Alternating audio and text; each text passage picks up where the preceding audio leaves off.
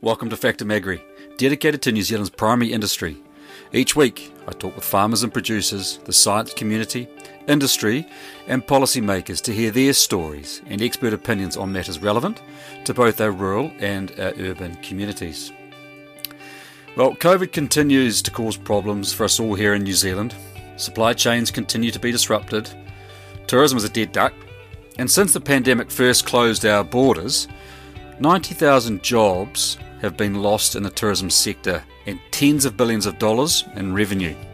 Aside from supply chain issues, by and large, farmers' lives have not changed a huge amount. They are out there, getting the job done, supplying food. But what happens if COVID makes its way inside the farm gate? The key, I believe, is not to sit there and say it won't happen. That is not great planning. The key is to create a plan. Farmers, you should talk to your staff, family, and anyone else who could be impacted. This could include contractors and neighbours.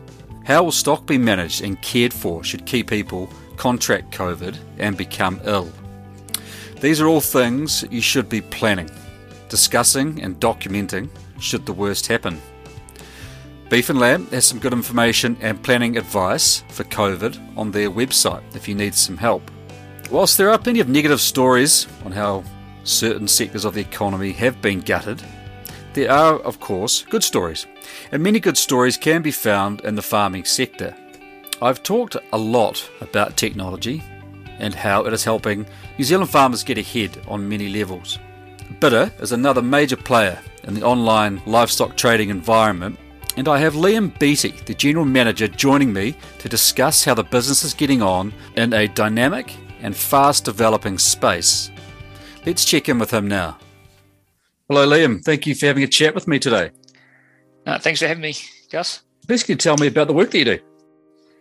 So, bidr is an online livestock auctions platform. We offer a range of livestock um, auction solutions. So, we've got uh, primarily three different formats. So, so one is our 100% online um, solution, which is effectively a countdown timer on each lot, and um, any late bids uh, cause an extension in the timer, and um, you roll on from there. The the others that have um, certainly probably been making the most noise lately is our, our hybrid um, format, which is uh, an on-farm live stream with an auctioneer. So very much a traditional auction performance with uh, with bidr being the, the online platform and we our team on site relay those online bids. Um, finally the, the, the last format is our sale yard format. So um, this one kicked off in july with uh, live streaming the Feilding store cattle sale. And um, mm-hmm. we're now up to five sale yards around the north island each week. So that's that's a bit, bit, bit about what we do. Um, we're a 100% subsidiary of pgg wrightson. And um, we're basically set up to build on the relationship of between agents and farmers and just provide them provide them with more choice as, as buyers and sellers. Yeah, cool. Um, and you've just touched on this a bit, but if you expand a bit more, how does bidr uh, actually work, and, and what are the benefits compared to traditional trading methods, like a farmer heading along to sale yards, for example?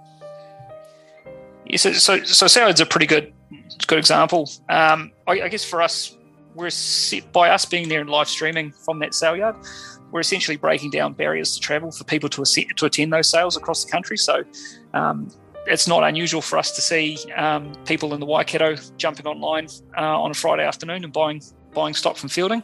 Mm. Obviously, saves them uh, a lot of travel, a lot of um, a lot of time on the road, and I suspect with you know fuel being two dollars fifty a liter, it's um, not a bad little cost saving there. I think I think probably the main thing is that it's um, it's not really an either or decision. Um, that we're we're here a bit it's not it's not saying have it um, your traditional channel or online. Mm, mm. It's the fact that bidr can sort of add value to to your existing channels. So in terms of your your traditional paddock sales, uh, bidr's exposing that stock to a national audience. So it's still utilizing the traditional relationship with your livestock agents.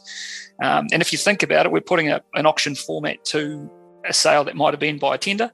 Um, but it's also sort of sharing that information um, online because the agents will be putting up you know assessments or videos, so you actually get a lot more detail, a lot, lot richer detail than you might get with a traditional phone call um, or you know just a simple stock quote. So um, we're trying to you know sort of really expose that and help market the stock for both um, farmers and, and stock agents. Sure, and in terms of buyers ensuring quality of the stock they are purchasing. How is this managed? As it can be difficult managing expectations when buyers are not physically able to view stock, for example. Yeah, so, so we've we've got a, a, really strong presence in the stud stock market. So so in that regard, um, you know, there's a wealth of genetics and breeding data uh, for the animals. So we don't require so much an, an assessment of animal condition in that respect. It's you know there's a catalogue that's produced, and you know for the breeders, it's really about helping them market their stud and um, and with their branding. So a lot of people would have confidence in buying, you know, from if they've bought from the same stud for ten years, then they know the quality they can get because they trust that that mm. um, that breeder and um, and trust the the stock agent that's helping market the sale. Um, for, for our on for our online sales or the you know the sales that aren't don't come with a, a catalogue, uh, we do require assessment of that livestock by um, a livestock agent. So that is, you know, we've got a minimum requirement of information to populate with videos and photos to help overcome that fear of people buying online and not being sure about what they're going to get. Mm. Um, so, you know, the, the, agent's involved from start to finish. Um, and as it is today, they currently get phone calls from people who are looking online and interested in the stock. Um, so it doesn't really cut out that that traditional sort of communication channel. Yeah. Okay. Um, for, for, for, for the sale yards, it's obviously not practical to have that assessment. Mm. But um, we've got multiple cameras running, so it gives the best possible um, display of condition um, mm. For, mm. for pe- people buying online. Yeah, sure. How many reps has Bidr got um, on the ground now? And I'm assuming they sort of dovetail quite nicely into the wider PGG Wrightson uh, network of agents. Yeah, so so what we've got, we've got five in our sales team. So two in the North Island, two in the South Island, mm. and our national manager in, in the Hawke's Bay. Mm. Um, so we've also trained up uh, sale yard staff at the at the yards across the country. So they go there and operate that that day, after, and they're running our platform um, with with the training that we provided. Where it comes to dovetailing into the agents, it's it's that our Bidr team will quite often be in the car with with the agents when they go mm. out to mm. see the vendors, because in, in, in large part the stock agents may know a bit about Bidr or they've seen Bidr at the sale, but they actually don't know um, how we actually operate on the day, or can you actually get connectivity, internet connection out mm. in the mm. um, on on farm at that location? So it's very much a, a, learning exercise, and and we come along to to answer those questions that the that the farmers might have, mm. um, and we go from there. Has there been any sort of hesitancy from the livestock agents about a bidder, for example, encroaching uh, in on their territory as a thought? Um, I think I think for a lot of them there is a um, initial fear of the yep. unknown, um, mm. and particularly they might see it as um, as trying to replace them. Um, mm. It's when they actually see it in action, they actually figure it out how it can work for them mm. and how it can work for their clients. Mm. Um, that does dissipate, and it's just really a case of saying, um, you know, they might fear um, what's new, or maybe they see this technology coming and, and, they're not sure about how how they can use it. Mm. And and so I think in some cases you do you can have some reluctancy there, but as I say, it's it's almost a proof in the pudding. They they need to sort of see it happen at a sale before they can get their head around it and start to think, you know, this would really work for my clients. Yeah, sure. And is there a particular class of stock that is predominantly being traded through Bidr, or is it all classes at this stage? Uh, so it's all classes of stock. Yep. So um, I mean, it was built primarily as a trend, uh, trading platform for commercial lines of livestock. Yeah. Um, but as as fate would have it, with you know new online companies, we've mm. pivoted a bit and and generally speaking towards the genetics or stud stock market. Yeah. So it's a really good fit with um, maximizing exposure and branding for those vendors, mm. and that's that's sheep, beef, dairy, and deer. So yep. I think we're increasingly seeing more um, interest from the dairy market um, in our sale yard formats. You know, proving particularly um, popular. Mm. It's, it's it's also probably interesting to see that how some vendors are using it. So, for example, with the deer sales, we'll have um, vendors that will use our 100% online auction mm. in July, August for their hinds, but then they'll want to retain their on-farm sale, and so they use our hybrid format for their stag sales in December, January. So mm. it's um, mm. quite quite interesting to see how the market innovates to to adopt the technology. Yeah, indeed. And um, how's the uptake been with farmers? Are you seeing growth from from when you first launched? Yeah, so it was definitely um, slow slow to start. Um, like anything new, it was mm. a case of you know who who wants to be the first to take the plunge. But yep. um, at the moment, we've we've got a bit over six thousand users on the site, and and Yeah, wow. like many like many online channels, you know, COVID has has helped sort of lift those numbers. Yeah, it has, has it? yep. Um, Yeah, so so the growth of the the hybrid on farm sales has probably been the real sort of um, uh, the real shot in the arm for us. Mm. Um, you know, with with the genetic space, and we, we hope to sort of make a bit more of a splash with um, on farm lamb sales and on farm commercial cattle. So Mm. to, to give you to give you an idea, the um, the sale yard piece, you know, it was very new for some people, but the, the appetite was actually out there for it. As a case of we built it and a lot of people jumped on board.